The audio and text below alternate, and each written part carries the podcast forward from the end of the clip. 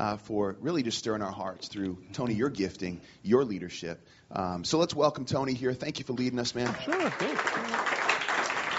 All right. All right. Well, good evening. I have never u- needed a microphone in my life, so this is really, really weird. My mother has told me for years that I'm loud and I talk too fast and too much. I've, my wife has not disputed that either.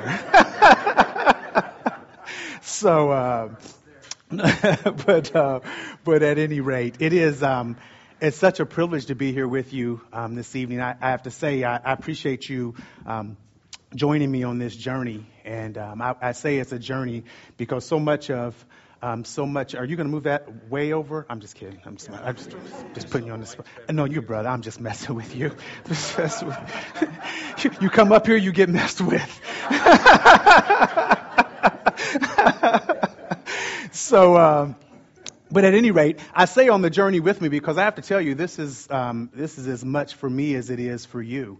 Um, I have, um, you know, as the Lord has been preparing me um, to come tonight and, and in the subsequent weeks, I just feel like He's um, been convicting me and um, and showing me places where, as a leader, both in my home as well as outside of my home, there are certainly places where I need to do more, I need to do better, I need to be more deliberate and more intentional. And so um, I hope that the things that he has that he has revealed to me that I'm going to attempt to share with you starting tonight, um, I hope that they will be a they will prove to be a blessing to you. Um, true confession: I am not a some well-educated biblical scholar with a mastery of Greek and Latin, and I think those are the two languages. See what I'm saying? So, so, so so, not only that, I would tell you that a lot of what we're going to talk about, I struggle with every single day. Um, I, I, would say to you, I'm just um, um, one beggar, um, wanting to share a little bit with a few other beggars, and um, that, that's really all this is. And I, um, I am I'm humbled that the Lord, after you know, so much has happened in my life. I'm, I'm humbled that He would um, even allow me to be here to, to talk about Him with you. Um, but I tell you, even over the course of the last week or so, as uh, particularly over the last four weeks, um, I have uh, I was sharing with Darren and, and, also with my wife the the fact that it's just I felt just really under attack um, and um, a lot of things not going well. A lot of the stuff that we're going to talk about, I've got multiple examples of me messing those things up over the last several weeks, and um, I would tell you that Satan is alive and well um, without a doubt. I was reminded of the verse from P- from uh, First Peter: um, "Be sober, be sober-minded, be watchful. Your adversary, the devil, walks about like a roaring lion, seeking whom he may devour." And um, I have certainly felt like I've experienced his presence um, without a doubt. Um, nevertheless, I also know that John has reminded me that greater is he that's in you than he that is in the world. And um, I've also experienced that. Um, and so that has been the, the beauty of this journey. So, I, I, again, I hope that as we go through these things together, um, that it will prove to be a blessing, a blessing to you also. So, if you could join me in prayer. Our gracious Heavenly Father, we just come into your presence um, with, first of all, with just thanksgiving in our hearts um, because you have chosen to reveal yourself to us. You've chosen to call us out of great darkness into your marvelous light. Um, you've given us an affection and a love for you and a de- desire to serve you. And we pray, Father, that you would be with us this evening, um, that you would guide our discussion, that you'd guide our time together, um, that you would be glorified, that you would be magnified, that your name would be high and lifted up. Um, please give me clarity of thought and clarity of speech. Um, may you be seen and I not be seen. Um, in Jesus' holy name, we pray. Amen. Oh, something happened to my water. Brother, move my water. Man. Hmm? Who's messing with who now? Right, right. We to keep a tally, you know, just so you know I play for life. Even, even when you start crying, stop, I'll be like, no, I'm not stopping. You shouldn't have moved my water. so Anyway, so what is the leadership imperative and, and really what is it that we're going to be focusing on? I, I, would say that the leadership imperative is really based on this premise, and Darren said some of this, but basically that God calls, equips, and perfects each Christian to lead in the context in which he has called him or her. That every single one of us has been called to lead. Um, you can't be the light of the world and not be leading. You can't be the salt of the earth and not be leading. Um, so it's not a it's not about some formal leadership, but it is about the fact that God has in fact called each of us to a position of leadership. This call out of darkness into His light. This fact that He has now called us light. Jesus Himself said, "What I am the light of the world." And then he says, You are the light of the world. Um, that says to me that, um, and should say to each of us that we've been, that we have in fact been called to lead. Um, if you will turn briefly, I hope you have your, your Bibles with you, um, to 78, um, um, excuse me, Psalm 78. We're going to look at verses 70 and 72 to give you a, just a sense of what I mean in terms of what we're going to be focusing on over the course of the next several weeks. So that's Psalm 78, um, beginning at verse 70. He chose David his servant and took him from the sheepfolds, from following the nursing ewes. He brought him to the shepherd to shepherd Jacob his people, Israel his inheritance. With upright heart he shepherded them and guided them with his skillful hand. I, before I talk about the verse, I want to focus on. I just think it's so so important here that only God could take a shepherd boy and turn him into a king right? I mean, only God could take the, the someone who was a shepherd. Only God could take me and put me in front of you today. I mean, you don't know the half of my life, but I will tell you, only a God could transform me enough to be able to stand here and talk with you today about who he is. But only God could take a shepherd boy and put him on a, and put him on a throne. And we're going to spend some time talking about David next week and the week after next. Um, but the verse I wanted to zero in on is, is verse 72. It says, "With upright heart he shepherded them and guided them with his skillful hand." You know, when we think about leadership, there's really two sides of the leader. There's this upright heart, or I think the King James Version says integrity of heart. And then there's these skillful hands. There's this competency. And so I spend a lot of time on a day to day basis in terms of my daily work training leaders on the competency side of the equation. We do focus on character and integrity because of the place that I work, but we rarely get a chance to really delve into what is that character that David had? What is that integrity of heart that he, that he references here? Because he's taken a shepherd boy and he's put him on the throne to lead. And then he says about that shepherd boy that it was with integrity of heart that he shepherded them. And so, what we're going to be focusing on over the course of the next few weeks is we're going to be focusing on that upright heart. We're going to be focusing on that integrity of heart. We're going to attempt to show that living a life of obedience to God puts true leadership on display. That God, who so graciously called us out of darkness into light, has called us for a purpose, and that purpose is to bring honor to his name. I mean, so oftentimes I think we find ourselves in positions where we're asking, well, what is it that God has called me to do? He has called me to bring honor and glory to his name. In everything that I say and do, that that is my, that is, that is the whole duty of man is to bring honor and glory to God's name. So our purpose here, is our goal this evening and will be in the subsequent weeks, will really be to focus on what is that integrity of heart? And we're going to talk quite a bit about that this evening, um, so that we hopefully will see that He is the source and substance of this high calling, this divine call that is going out to us, and that is His glory, that is His majesty, that is our obedience to His commands, that is first and foremost what we need to be focused on. Um, so often, again, each of us has probably been there. I know I have, where I'm focusing on all of these other things and I'm looking for all of these signs when it's all right here. It is that I would be obedient to what he has called me to do. And that is to, and if I will do those things, I will share with you that if we do that, you will be leading. You won't need a leadership book. If you do this, you will be leading. Now, we're not talking about the world standard of leadership. Because we're going to be talking about we're going to be talking about a type of character that the world spurns. We're not talking about the kind of character that's going to win you awards in the world. This is not what's going to get you on the cover of a magazine. This is what God has called us to. So, let's get started. Let me say two things real quick. One is about that packet. Someone asked me earlier if you need one, there's a couple up here still on the seats. Those of you who were afraid to come up to the front. you know who you are. And, and yes, right, just seriously, don't come up to the front. so, They don't want to be messed with. That's right. So there are some others up here if anyone needs one. Um, so, but what I was going to say is that that pa- someone asked me if that packet Rita said is that for the four weeks or is that for tonight? And I said that's for tonight. Isn't that terrible? I know you're like, whoa, dude, how much time we? I signed up for the 6:30 to 7:30 class. I didn't sign. You're right here. I didn't sign up for the all nighter. You're going to talk about more than Sunday morning. What are you doing? So. Let me tell you what that's about. Um, outside of the fact that that's true to my to me, it's true to my style and to who I am in terms of giving a lot of information. We're not going to cover everything that's in there. Um, we are going to cover a good amount of it, um, but there's a lot that's there that we won't cover in terms of we won't go into detail. There's a lot of scriptural references in there, scripture references that we're not going to read through each of those scripture references. But I've given it to you in a way that I hope you can use it to study on your own. So there will be a point in which we're going to walk through some of the Beatitudes. I'll probably only talk about a couple of them with some depth, and the rest will kind of move through pretty quickly. But all of the notes are there, all of the cross references are there, and my hope is that you'll take this home and that you'll use it during the week, and that you'll prayerfully consider what's there, prayerfully consider it as you go through the scriptures and that you'll then come back ready to, to talk somewhat about it.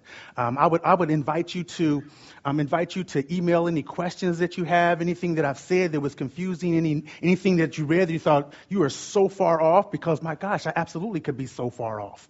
Right? So I would love to hear from you, and so I will share my email address at the end. But at the end of the day, we're not going to go through all of it, so you won't have to. Don't. Hopefully, I didn't scare you off um, by getting into that. All right. So let's start. I need a. Can I pull this chair up here? I need a place to sit this so that I have a little more room. Thank you. And I'll try not to. I'll try not to trip over it. Uh, so it'll be part of the show. All right. So let's talk a little bit about what we're going to cover then. I've laid out four objectives, but I'd like to just put them together in, in, as a set of questions. And we're going to try to answer those questions tonight. Although we're not going to answer them individually, I think that the answers themselves will emerge as we go through the material. So one of the things we want to look at is, as the verses we're looking at tonight, is what is the context in which these verses are contained? So what is the context? What's, what, what's there for us to learn from? We're going to talk a little bit about the Beatitudes. We'll probably spend a good amount of time there. So with those that we're able to cover, you know, what is the meaning of those, those Beatitudes and what is it telling me that, I, what is it saying about me? What is it saying about you? Um, what does Christ mean when he refers to us as the salt of the earth? When he says that you are the light of the world? What exactly is he talking about? And again, how does that apply to me? And then, of course, at the end of the day, it's supposed to be a class on leadership. So, what in the world does any of this have to do with leadership? Because I thought we were going to be talking about communication and execution and all of that stuff, right? Wrong. You didn't think that. I hope not, because you're going to be disappointed.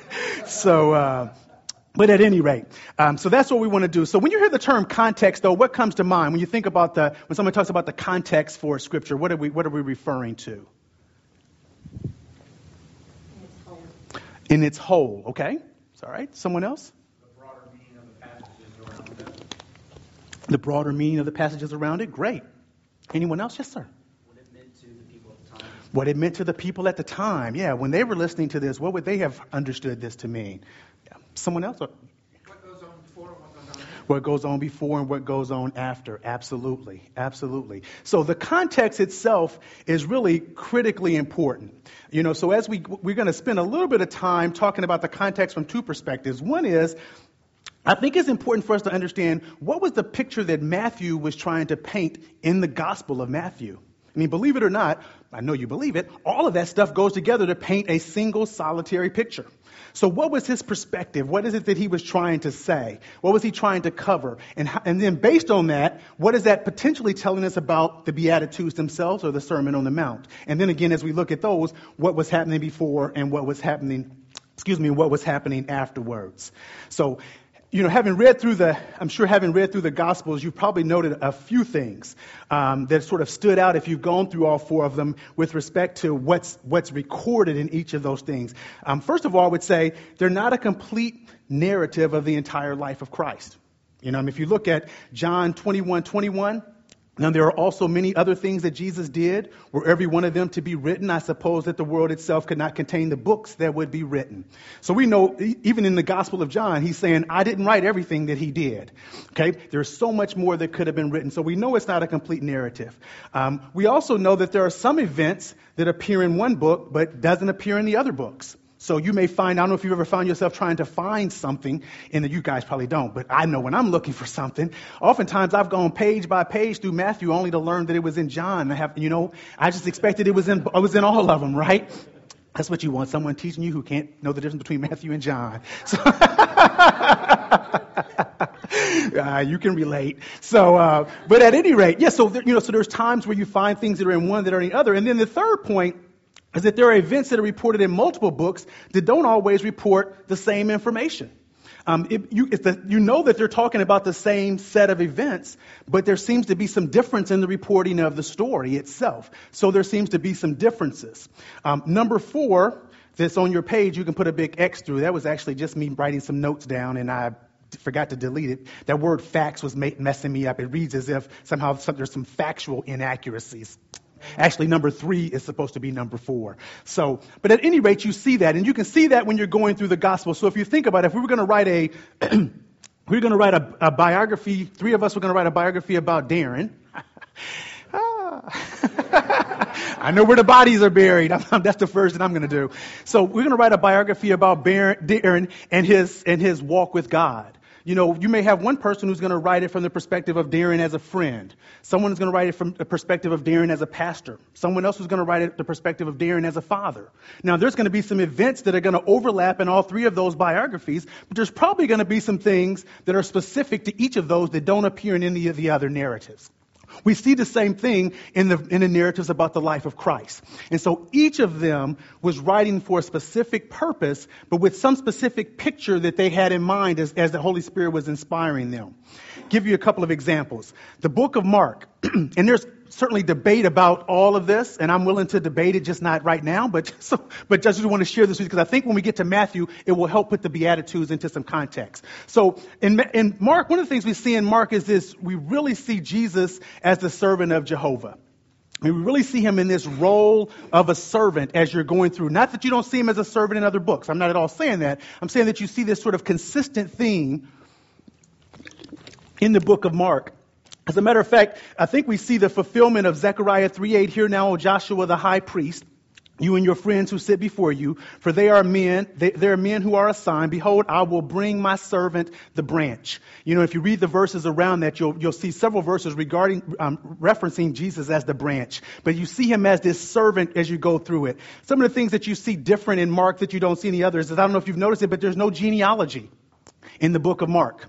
There is no genealogy. There's nothing about the birth. Now, what could be more important than the actual miraculous birth of Jesus Christ? Yet, he chose not to include it, chose, right, inspired by the Holy Spirit, not to include that in his narrative. There's nothing about his early life, no mention of any of that. You get a, a little bit about John the Baptist, you get the baptism, and then you get the, a brief little bit, a couple of verses about the temptation, and then we're right into his public ministry. And that's what the, that, that particular book tends to focus on as you go through it. Even if you look at the themes of the parables, of all the parables, we know from Mark 4:33 and 34, many such parables he spoke the word um, he spoke the word to them as they were able to hear it. He did not speak to them without a parable, but privately to his own disciples he explained everything. So we know that Mark knows that there was a lot of parables, but he only reports four. And it's interesting just if you go through them, I'm not going to talk about them tonight, but even if you go through them, you'll see a pretty consistent theme in those parables. You're not going to see any parable about anyone sitting on a throne with the sheep on one side and the goats on the other side. Because he, wasn't focused on him as the king. He's focused on him as a servant. Does that make sense? Makes sense. Okay, I need you to help me out. Does that make sense? Yeah. say, all right, cool. That's the part. That's the part that, that I'll know you got it. All right. I said what? Preacher. okay. there's, there's always one.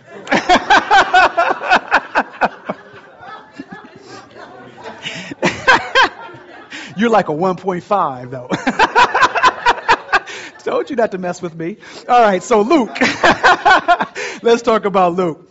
I think when we look at Luke, we see this picture of Jesus as the Son of Man. You get this real portrait of the humanity of Christ as we go through it. Um, you see him as connected with the sons of men, yet there's a real effort to, to distinguish him or differentiate him from the sons of men, right? I mean, the Holy Spirit really put a lot of effort into ensuring that we understood that great is the that as he said that um, great is the mystery of godliness he was manifested in the flesh or literally manifested in flesh for God has done what the law what the law weakened by the flesh could not do by sending his own son in the likeness of sinful flesh. Nevertheless, if you read through the scripture, you know that that was only an outward, it was only outwardly that he was like us, right?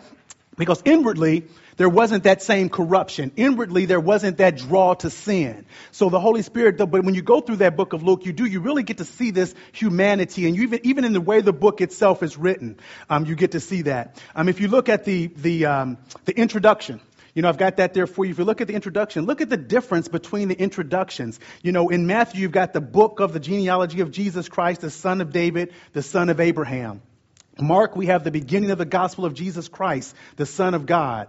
John, we have in the beginning was the Word, and the Word was with God, and the Word was God. Luke says, Luke has this dedication to Theophilus, I believe is how I say his name. That's how I say it when I'm home privately.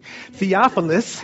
Um, I just call him T. No, I'm kidding. So, in as, in as much as many have undertaken to compile a narrative of the things, and I'm going to read it to you. But you see, even there, you have this sort of human, this sort of this humanity in the introduction of the book of Luke. Um, Luke is the only place where we see Mary visiting Elizabeth. It's the only place where we have the prophecy of Zechariah. This human emotion that you see as you read through what they were saying. Um, you see him going to Bethlehem. You see more detail about his birth than in any other gospel. You also is the only book that where we record a visit by the shepherds. And what did the shepherds say? For unto you is born this day in the city of David a Savior who is Christ the Lord. Not who is where is the King of the Jews, but where is the Savior? This title that goes way beyond just the Jewish people, but extends to the Gentiles also. So we see this as we walk through, as we go through that particular book. The other thing I would point out is that um, number 10 is that when you look at the genealogy, which is, which is included in Luke, uh, the third chapter of Luke, the genealogy is traced all the way back to Adam. So again, you get to see that we're, we're going to be seeing this humanity, this human side of Jesus Christ. John, John, we really see him as the Son of God. In John, you see this consistent theme, this focus on the deity of Christ. I mean, in the beginning was the Word, and the Word was with God, and the Word was God. We didn't talk about Adam. We didn't talk about Abraham. We talked about a time. I don't think you can even call it time, right? We're talking about that time that you and I can't even conceive of, that there was a time when the Father and the Son and the Holy Spirit existed as one, self sufficient, in need of nothing, didn't decide to create because they were lonely, all by themselves, in complete harmony with one another. That's where he takes us to.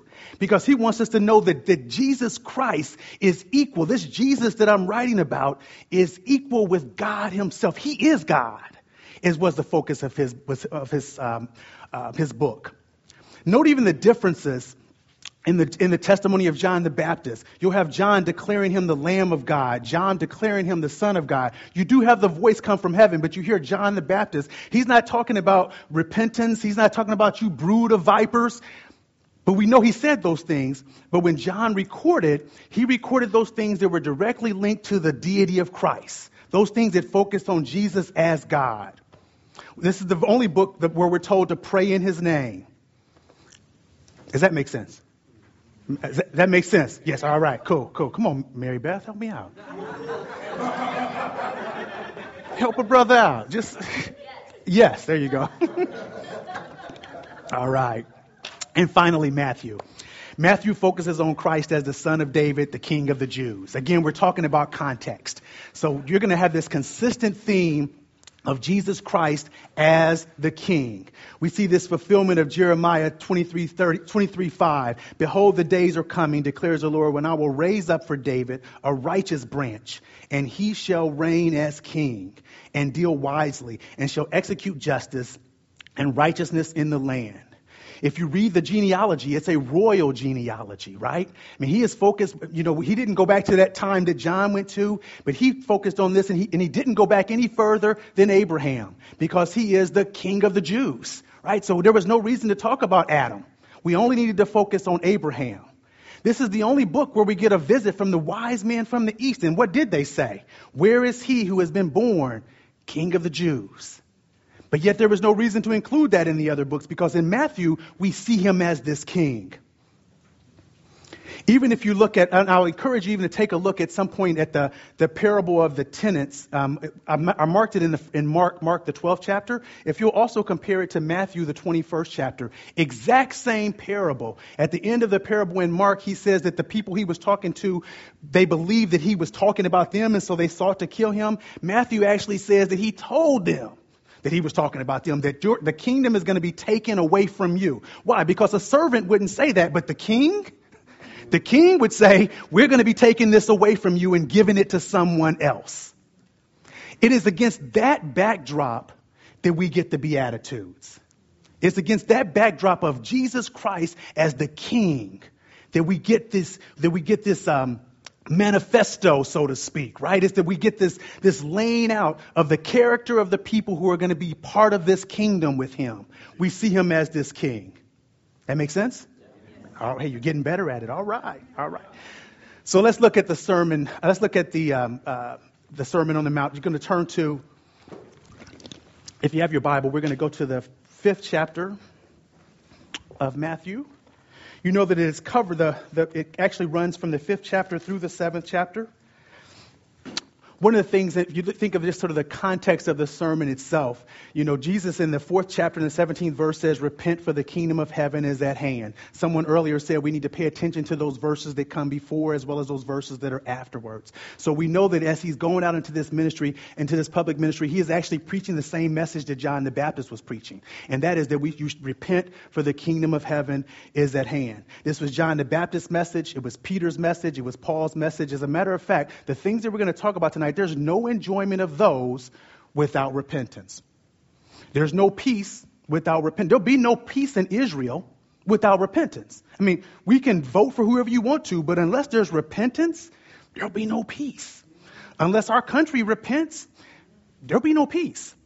And so, this is the central message. This is foundational to who we are as, a, as the people of God. That repentance is critical to the enjoyment of who God is. And it all begins there. So we know that, that Jesus is out doing that. I've given you, one of the things I didn't tell you is that you're going to see several boxes where it says additional references for reflection.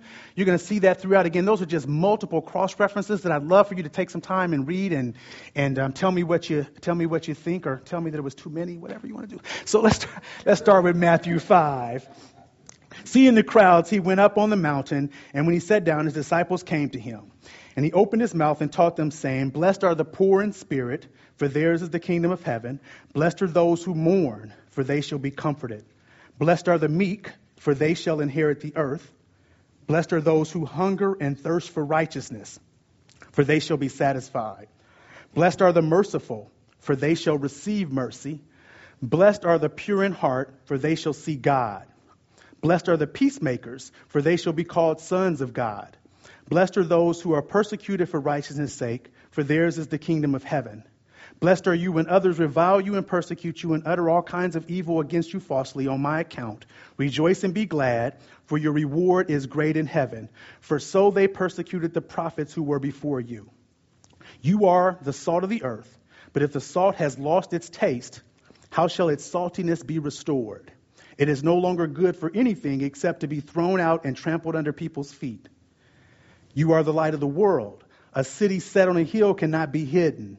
Nor do people light a lamp and put it under a basket, but on a stand, and it gives light to all in the house. In the same way, let your light shine before others, so that they may see your good works and give glory to your Father who is in heaven. Could I get you do me a favor? Could you give me some more water? You young man, I see that hand. Such a volunteer. voluntold. That's right. Yes, yes. I grew up being voluntold. You know my mother? Tony, would you wash the dishes? Uh, yeah. I think you're asking to be nice. but yes, but yes. the answer you're looking for is yes, I'll wash the dishes. And that's at my house. That's not at hers, right? So, yeah, no, I'm just kidding. So, but uh, at any rate, remember, it's against this backdrop of, of Jesus Christ being presented as this King of the Jews uh, that we that we get the thank you, Parker, that we get the uh, this Sermon on the Mount. Um, clearly, what he's going to talk about is going to be somewhat foreign to the listeners. Um, they're no different than us. Um, they have a standard of what they expected a leader to do. They had a standard of what they expected a kingdom to look like. And in their case, they had a history of what a kingdom looked like, right? I mean, so they had had the, they had seen, you know, they, they certainly knew of all that had happened when they came into when Joshua led them into the promised land, right? I mean, they knew of everyone who had been conquered. They understood what it meant, and that's what they were expecting. I would also say for us that as we look at the Beatitudes, we're going to see some things there that are so contrary to what our world believes is important, to what our world values.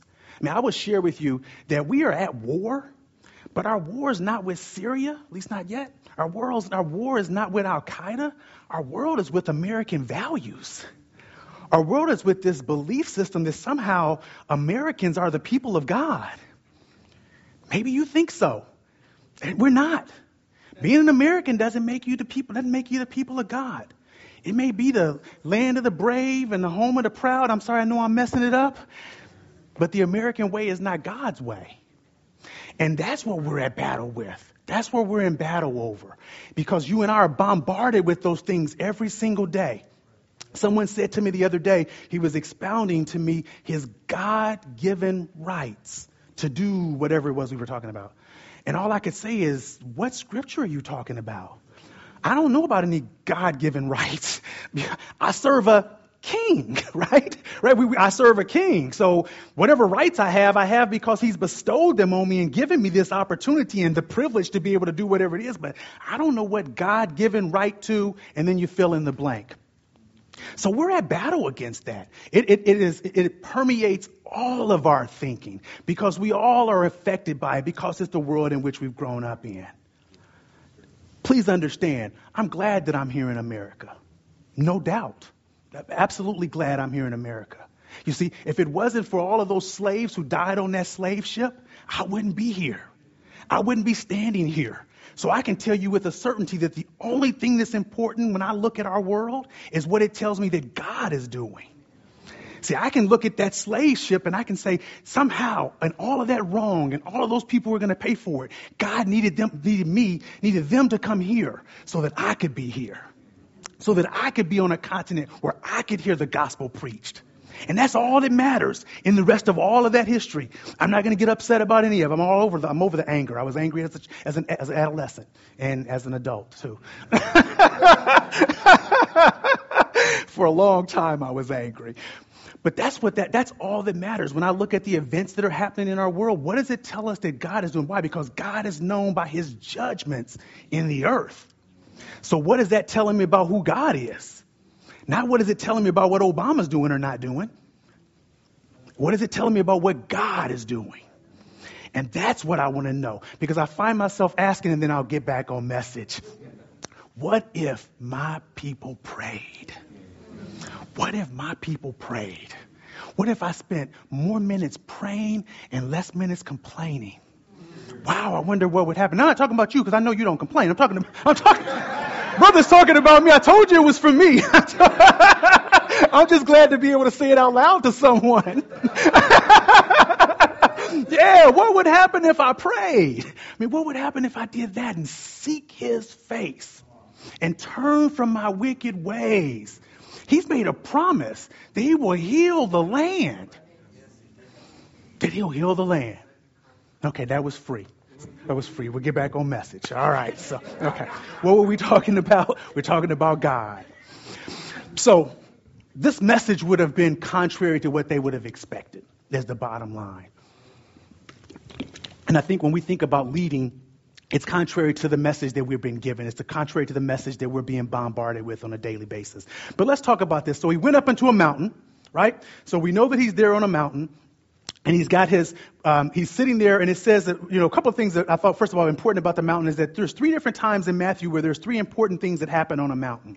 Um, in Matthew, the 24th chapter, you get this extended prophecy about his kingdom. Remember Jesus Christ as king. You get this extended narrative about his kingdom and the judgment leading up to the end of the age. Matthew 17, 1 through 8, you get this transfiguration that's happening on a mountain.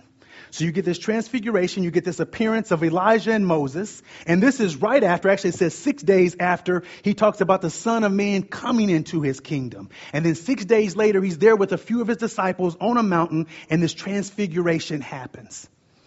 And then the third event we have that happens on a mountain is the Sermon on the Mount itself. Again, he's going up into this high place and he's there on this mountain, and this is what he's laying out for the people who are listening.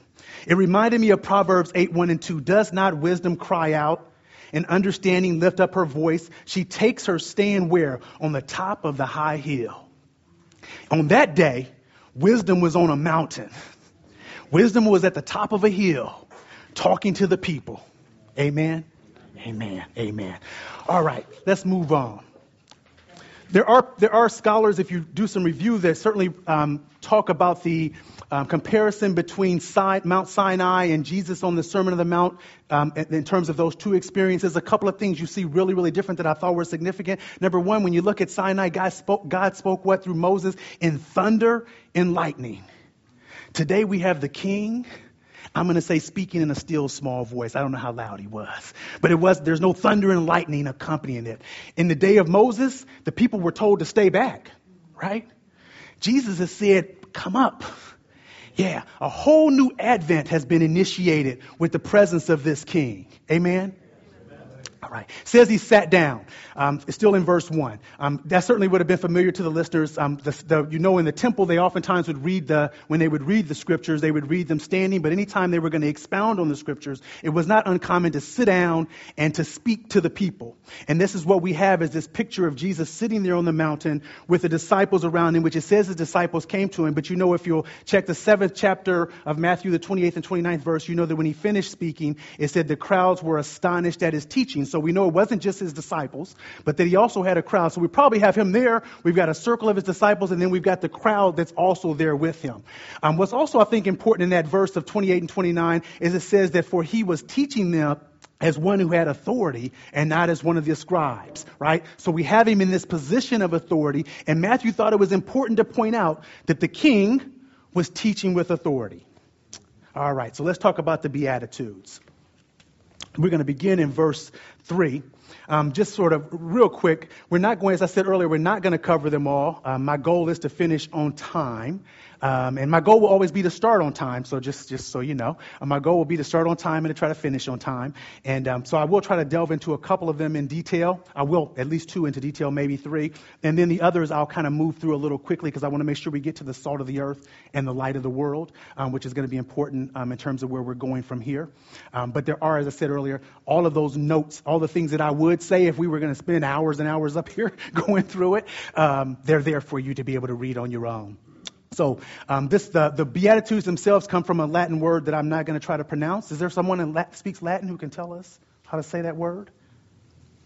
I even gave you the, the pronunciation. Yeah, okay. I, you know, I can tell. You just don't want to show off. See, look at there. See? I knew you knew.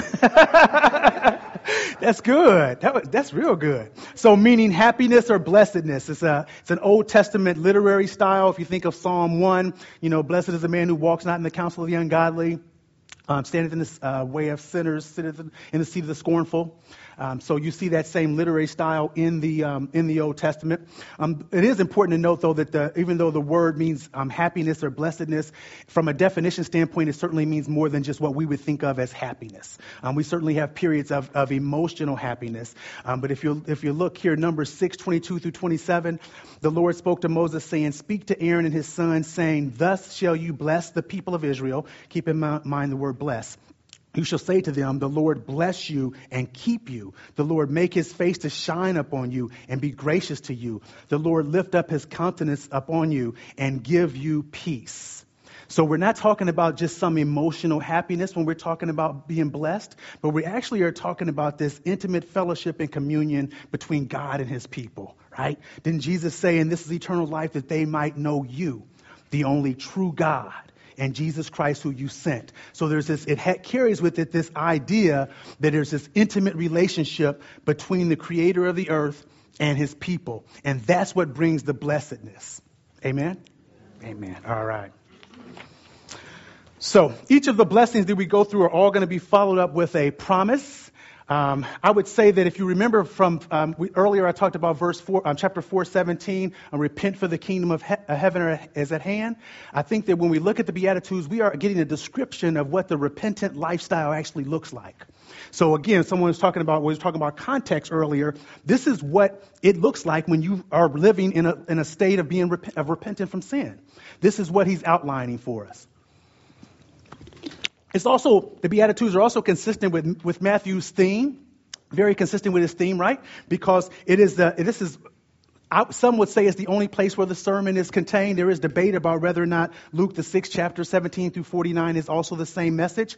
Luke does talk about him being in a plain, on the plain, and not, as opposed to being that plain, P L A I N, for those of you who are keeping up, as opposed to being up in a mountain. Um, I've heard both arguments, and neither one of them matter to me. At the end of the day, at the end of the day, what I do know is that we have this king outlining the blessings that will come to his subjects. He is outlining the behavior of his subjects, and that's what we have here. So the last thing I want to say about that is that it is not for us, they're not there for us to necessarily pick and choose, you know. So Mary Beth's going, well, I want to be meek. I'm, that's the one I'm going to be, right? And so, and Darren's like, I want to be persecuted for righteousness' sake. But that that meek stuff, that's just that's not me, right? so, so what's that? It's happening right now. you just think it's because of righteousness. I just I do play hard. I'm sorry. You know I love you, though. You know I love you. You know I love you. No, in, in all seriousness, so it is. It is. He's painting a portrait, a picture of what his people are supposed to look like. And that's what, so therefore, when we get to the salt of the earth and the light of the world, we can look back at what you would look like when you're the salt of the earth and the light of the world. Amen? Okay, so let's start with the poor in spirit. Matthew 5, 3. Um, Blessed are the poor in spirit, for theirs is the kingdom of heaven. Um, I don't think it's an accident, or uh, clearly I don't think it's an accident, that this is the first beatitude. Um, that, remember, we've been talking, we've, what we said is that he's preached this message of repentance. And part of the road through repentance is this sense of being poor in spirit, right? It's this, it's this sense of this need to repent, this need to turn to God. So blessed are the poor in spirit, this sort of deep conviction or this convincing of my sinfulness is kind of where, is actually where we're beginning with this.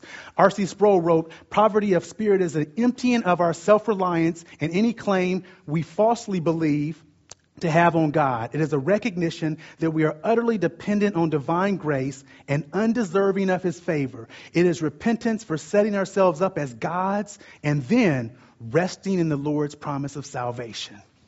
That's the description. This is what's sort of contained in that sense of the poor in spirit. Now, again, I know it I talked earlier about the kind of the American way, but it does. It strikes at sort of Western sensibilities, this idea of being poor in spirit, because we live in a country that's self-sufficient, self-reliant, and everybody pulled themselves up by their bootstraps. I don't even know what bootstraps are, but everybody, everybody come from the city. So, you know, straps are what your mom whoops your butt with, right? so I certainly don't want it on my boot. I don't want to have it around me at all. So, so, but we, we do. We've got this sort of self-reliant, self-sufficient. That's what we, you know I'm telling the truth. so, self-sufficient um, country that we live in. So this sort of, this idea of being poor in spirit doesn't fit with our culture. But this is the first thing that Jesus says. Of all the things he could have said at that moment with his disciples, with that crowd, he chose to say, Blessed are the poor in spirit. Why? For theirs is the kingdom of heaven. Now, what do we mean by the, you know, what do we mean by the kingdom of heaven? You know, this is one of two places in the Beatitudes where you see the kingdom of heaven. And I'm not going to spend a lot of time talking about the kingdom of heaven. That would take far too long. But it is two things. There's something I think is interesting there. Number one is that the first Beatitude and the last Beatitude both say the same thing, and that is, theirs is the kingdom of heaven. The verse following that last beatitude, I think, is, is giving us an example of the kind of persecution or the kind of suffering. But both of those beatitudes tell us that. All of the other beatitudes speak future tense. They shall have this, they shall be this, they shall be called the sons of God. But in this case, it was as if he was giving these disciples, he was giving his listeners this assurance of the kingdom that this that when you are poor in spirit, when you come to recognize that sinfulness, yours is the kingdom of heaven. You possess the kingdom of heaven. Amen. Amen. Yeah. Uh, last thing I want to say about that. I knew there was one other thing. Two audiences, one message. So we've got the disciples who have turned and come to Christ, and then we have a crowd of people, many of whom have not turned from their sin, right? Many of whom will probably be the same ones who are crucifying him. Many of whom will someday turn from sin. But we've got two crowds, not unlike what we have on Sunday morning. You've got two crowds. You have, you have some within the crowd who know God. You have some in the crowd who don't yet know God. Both need to hear the same message. Blessed are the poor in spirit, for theirs is the kingdom of heaven. Matthew 5 and 4. Blessed are those who mourn, for they shall inherit the earth. Mourning speaks of this sorrow for sin. Okay? Again, if you think about it progressively, and if we could spend, you could spend weeks going through the Beatitudes. Maybe Darren will preach on the Beatitudes for us, but you could spend weeks going through the Beatitudes. But think of it this way repent for the kingdom of heaven is at hand. Then we have the poor in spirit, this sort of recognition right? This recognition of my sinfulness. And now I have this mourning or this sorrow over sin as I've come to understand, as I've come to understand God in his righteousness and his holiness and his forgiveness and his love is going to give me relief from that mourning. So again, if you just look at them progressively, you see why these would be in the order that they're in. But the sacrifices of God are a broken spirit, a broken and contrite heart. O God, you will not despise. So let me learn, one of my favorite songs in the valley, let me learn that my losses are my gain. To be broken is to heal, that the valleys where your power is revealed. So let's look at four places where you see mourning come up in, where you see mourning come up in our lives. First of all, mourning due to conviction of sin before being saved from the penalty of sin, which is what I just talked about, right? So this idea of mourning as I've come to recognize sinfulness and I've come to recognize God in His holiness and I know that I need something and I also come, He, he is so gracious then to also open my eyes to His love that He has for me and to draw me to Him and, and to draw me to Him so that I can be forgiven of sin. So there's this mourning that certainly happens prior to coming to know Christ. That would be one of the audiences. There's another audience that mourns due to conviction of sin while being saved from the pleasure of sin, which is the state we're in, right? So we've been saved, if you have been, saved from the penalty of sin, but now we have to be saved from the pleasure of sin right? So there's still the process. There's this sanctification process that is still going on in our lives. So we, there are times, Paul wrote, after talking about the, the battle he has with sin, he said, Oh, wretched man that I am, who will deliver me from the body of this death? So we find he finds himself there as we do with, with the next verse in Hebrews is that there are those times where that sin that so easily besets us, that I so easily get tripped up on, that I find myself at times still mourning that particular sin. It's during those times that I know I can go to God who has already paid the penalty for the sin, right? Christ has already paid the penalty, so I can continue to run back. My mom and I were talking as we were driving home today from the service of how important that is, how important that is to remember. Because I'm going to continue to fall. I'm going to continue to sin. It's going to continue to come out of me. But I have a God who loves me today just like he loved me when he called me out of darkness. And I can continue to turn to him and ask his forgiveness. But yet there are times in our lives where there is mourning as a result of sin. There's mourning due oh, amen? Amen. All right. So there is mourning due to sin we see in the world, sin we see in others. And I'm not going to read all of these, but listen to this first one, Mark 3, 1 through 5. And he entered the synagogue, and a man was there with a withered hand. And they watched Jesus to see whether he would heal him on the Sabbath, so that they might accuse him. And he said to the man with the withered hand, Come here. And he said to them, Is it lawful on the Sabbath to do good or to do harm, to save a life or to kill? But they were silent, and he looked around at them with anger and grieved at the hardness of their heart and said to the man, Stretch out your hand. He stretched it out, and his hand was restored. But we see this, this grieving over the sin that we see in the world. You see, the more I come to understand what God is doing in the earth, the more I can grieve over the sin that I see in the earth.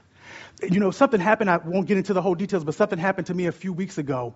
And God reminded me, why are you so upset that they're acting in accordance with their nature? And guess what? It is for your sanctification. Hard as it is, it is for your sanctification. That's why this is happening, right? Amen? Amen. Right.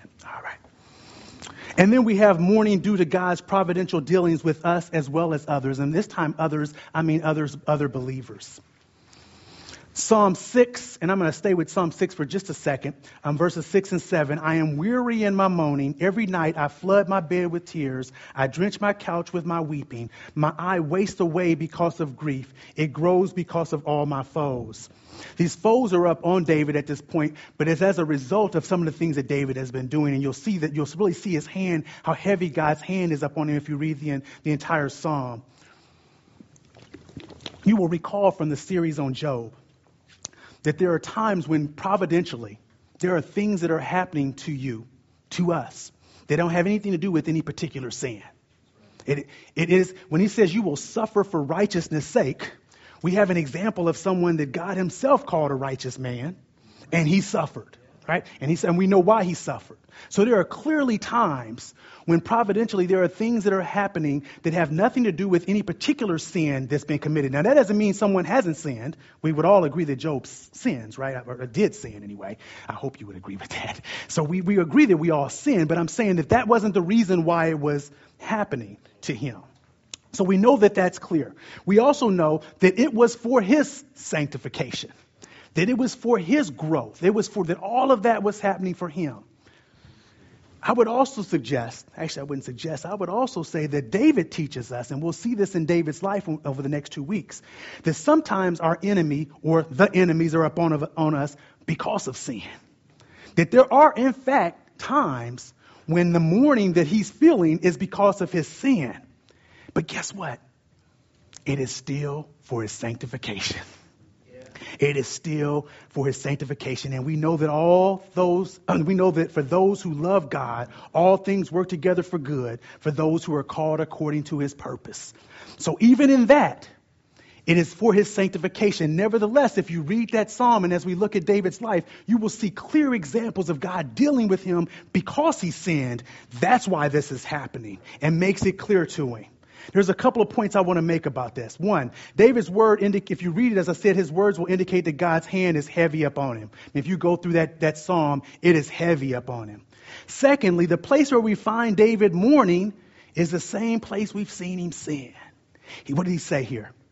He said, I'm weary with my moaning. Every night I flood my bed with tears. And we know, not that I'm saying this was the sin, I'm only saying that the place where he's finding himself moaning, the place where he's finding himself mourning, is the very place where he convicted, where he committed sin. Oh, who teaches like the Lord, right? Who teaches like God? Amen. Amen. Amen. And finally, if you read the end of that, you will see that God hears his prayer. I'm going to turn there briefly. Psalm, the sixth psalm, toward the end here he says in verse 8, Depart from me, all you workers of evil, for the Lord has heard the sound of my weeping. The Lord has heard my plea. The Lord accepts my prayer. Amen. The Lord's hand was heavy upon him. He was mourning because of his sin, but at some point he could get up and say, But the Lord has heard me. So y'all can back off. they got pretty close to the castle, I'm guessing. but now somebody's probably telling them, David's up, y'all.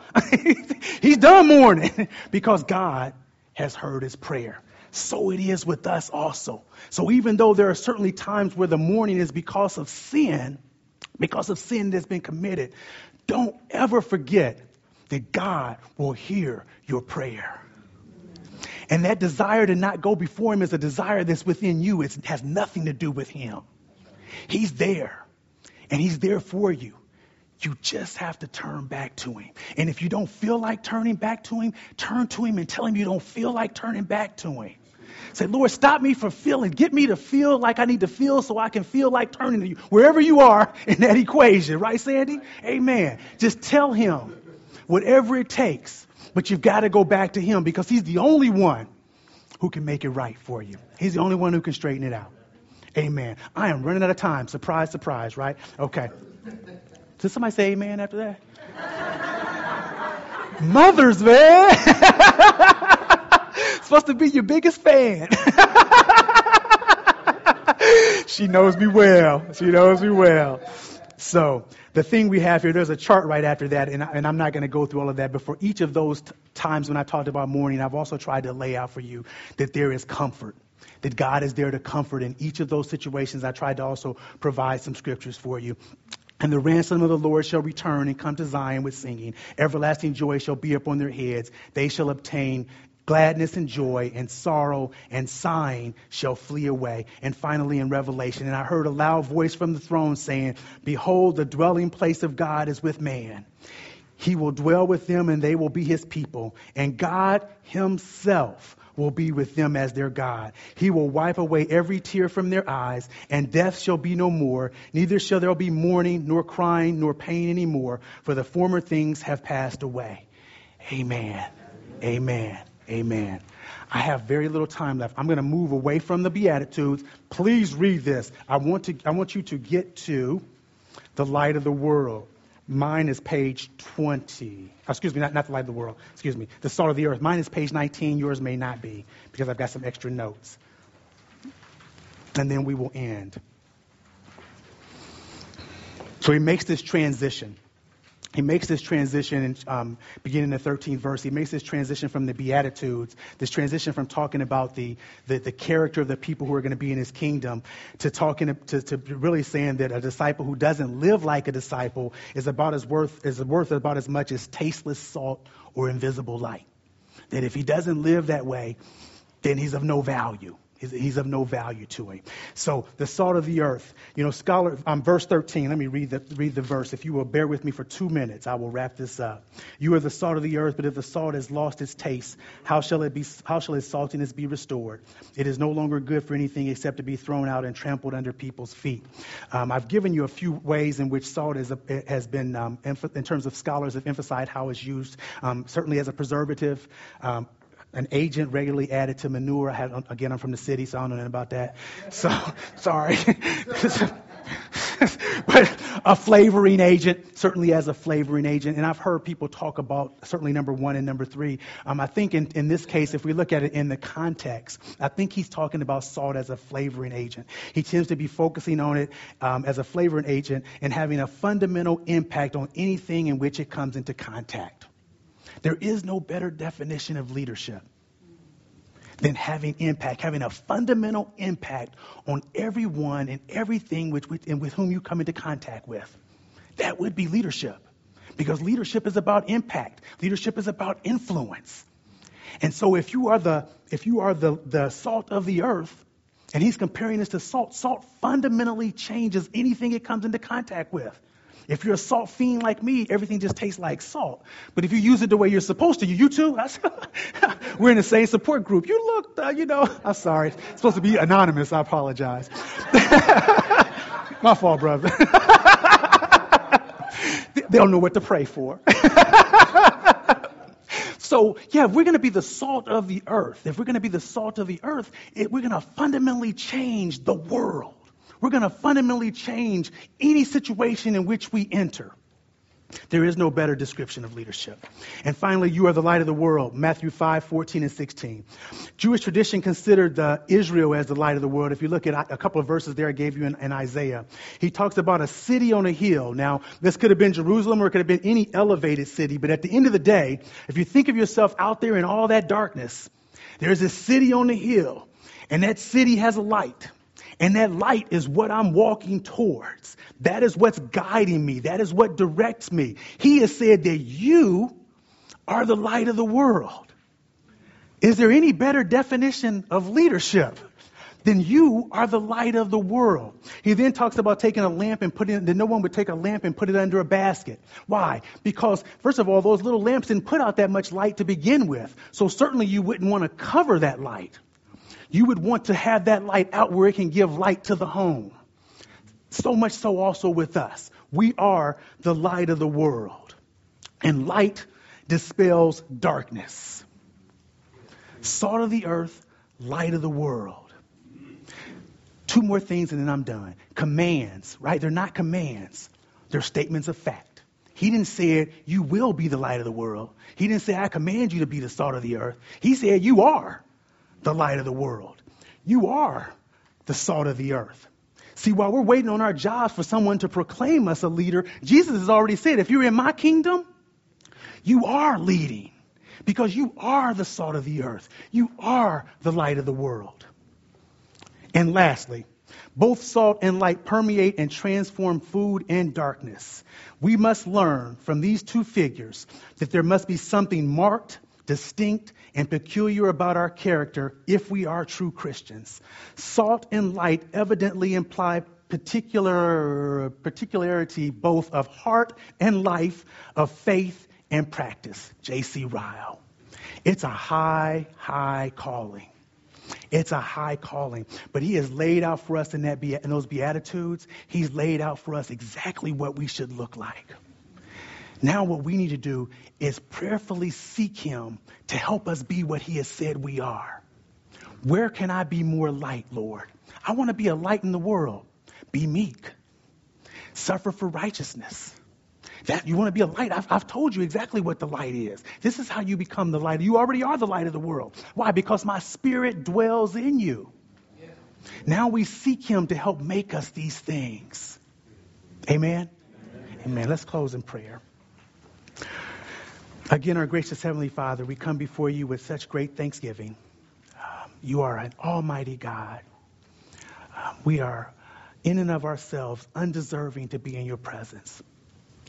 Yet, in your infinite wisdom, you chose to send your Son to this earth to live a life of purity and complete obedience to you, to take that purity to the cross and to die on our behalf.